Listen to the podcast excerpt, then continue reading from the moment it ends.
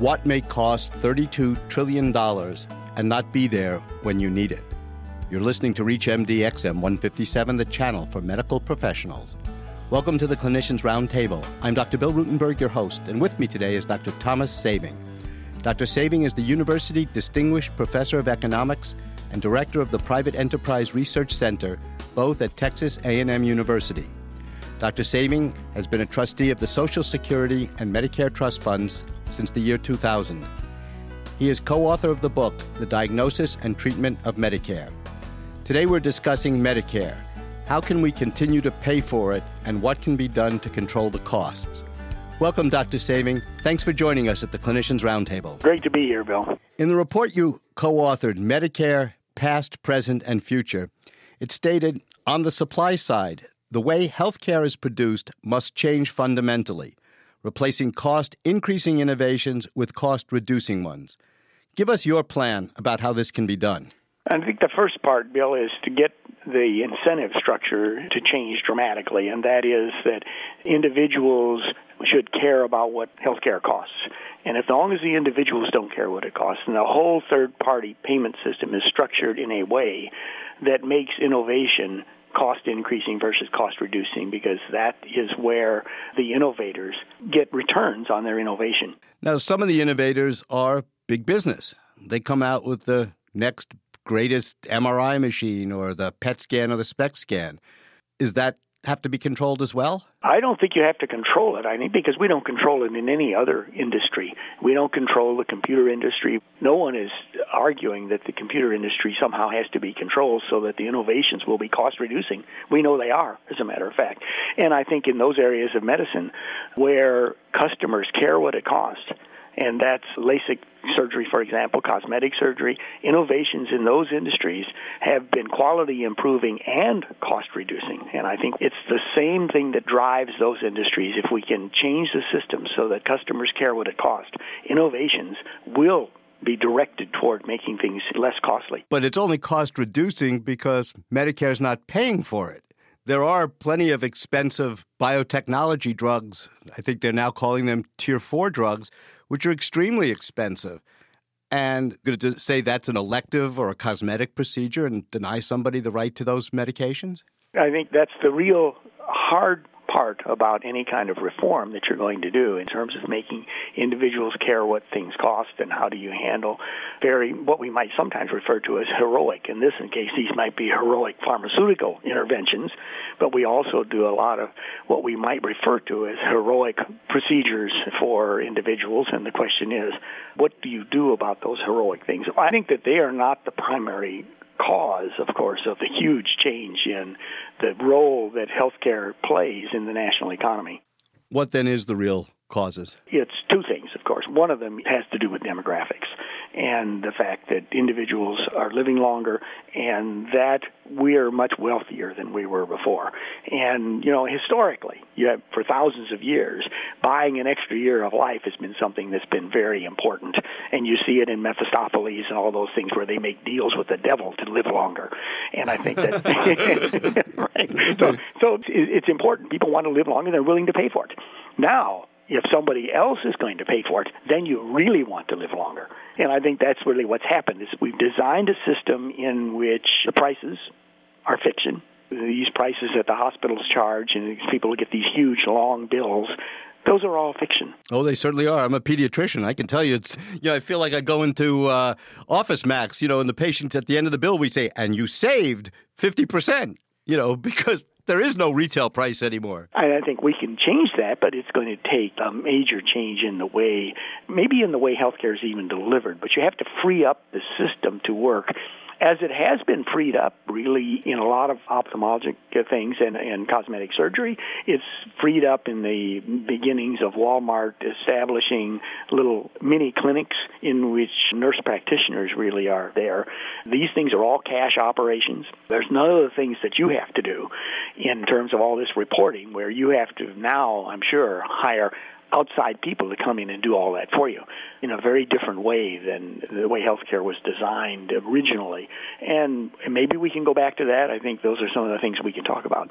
You mentioned one of the factors was the demographics, aging population. The second factor driving the cost is higher income. That is, that we and our desire to maintain our quality of life, and we're willing to pay for it. And we would be doing that even if Medicare wasn't paying for it. Now, it would look different, and what we did would look different than it does now. And we, this whole notion that we discussed earlier about innovations, innovations would be trying to make these things less expensive and better than the way innovations now work with the current payment structure. And I think it's the payment structure that's causing the problem. And until we can change that, and we can change it, we're not going to succeed short of rationing in changing the share that healthcare is of the national economy. Would something like a global budget on healthcare reduce Medicare's unfunded liability? Another proposal I heard thrown out was called budget based capitation. There's no question that if what you did was in a sense, if you had budget-based capitation, which is remember that's what a lot of the firms are doing. That's what General Motors has done. They've done that both for now salaried employees. They just did it for salaried employees. It's budget-based capitation in a sense, and they've already done it for the union-based employees because what they've done is say, here's what we're going to pay, and we're going to take all our current retired employees and we're going to give them X dollars more per month. And that amount more is going to go up with the CPI, not with the cost of health care. So what they've done is to limit the health care they're going to provide for their retirees. We could do the same thing with Medicare. And what that really essentially is doing is saying that retired individuals are going to have to pay for a greater and greater share of their health care consumption as the years go on. I'd like to welcome those who are just joining us at the Clinicians Roundtable on ReachMD XM 157, the channel for medical professionals. I'm Dr. Bill Rutenberg, and with me today is Dr. Thomas Saving, Distinguished Professor of Economics and Director of the Private Enterprise Research Center, both at Texas A&M University. Today we're discussing Medicare's unfunded liability and how to keep Medicare solvent. Are there some medically necessary cost reducing innovations that you can think of? In other words, replacing something that's high cost now with something lower cost. Do you have three or four ideas where you could say these are things that can be done?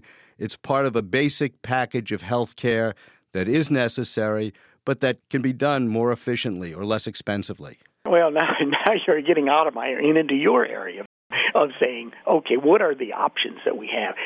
If you really had a market operating, and individuals cared what it cost, the people in the medical profession would come up with those things, just as they have in cosmetic surgery and in ophthalmology. I think what you have to have is the innovations have to come from your side of the picture, but they have to be actually induced by individuals caring what these relative costs are to them. And I think that's what's going to happen.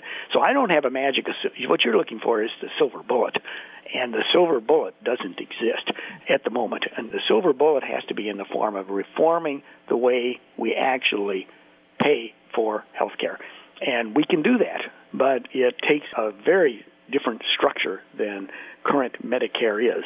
And if we're going to go on, and we should talk about what the implications are for the current system if, if we don't do something. Why don't we do that right now? What is the implications? Let's imagine that what we as trustees in the 2008 trustees report forecast and what CBO has forecast. We could look at two different kinds of things.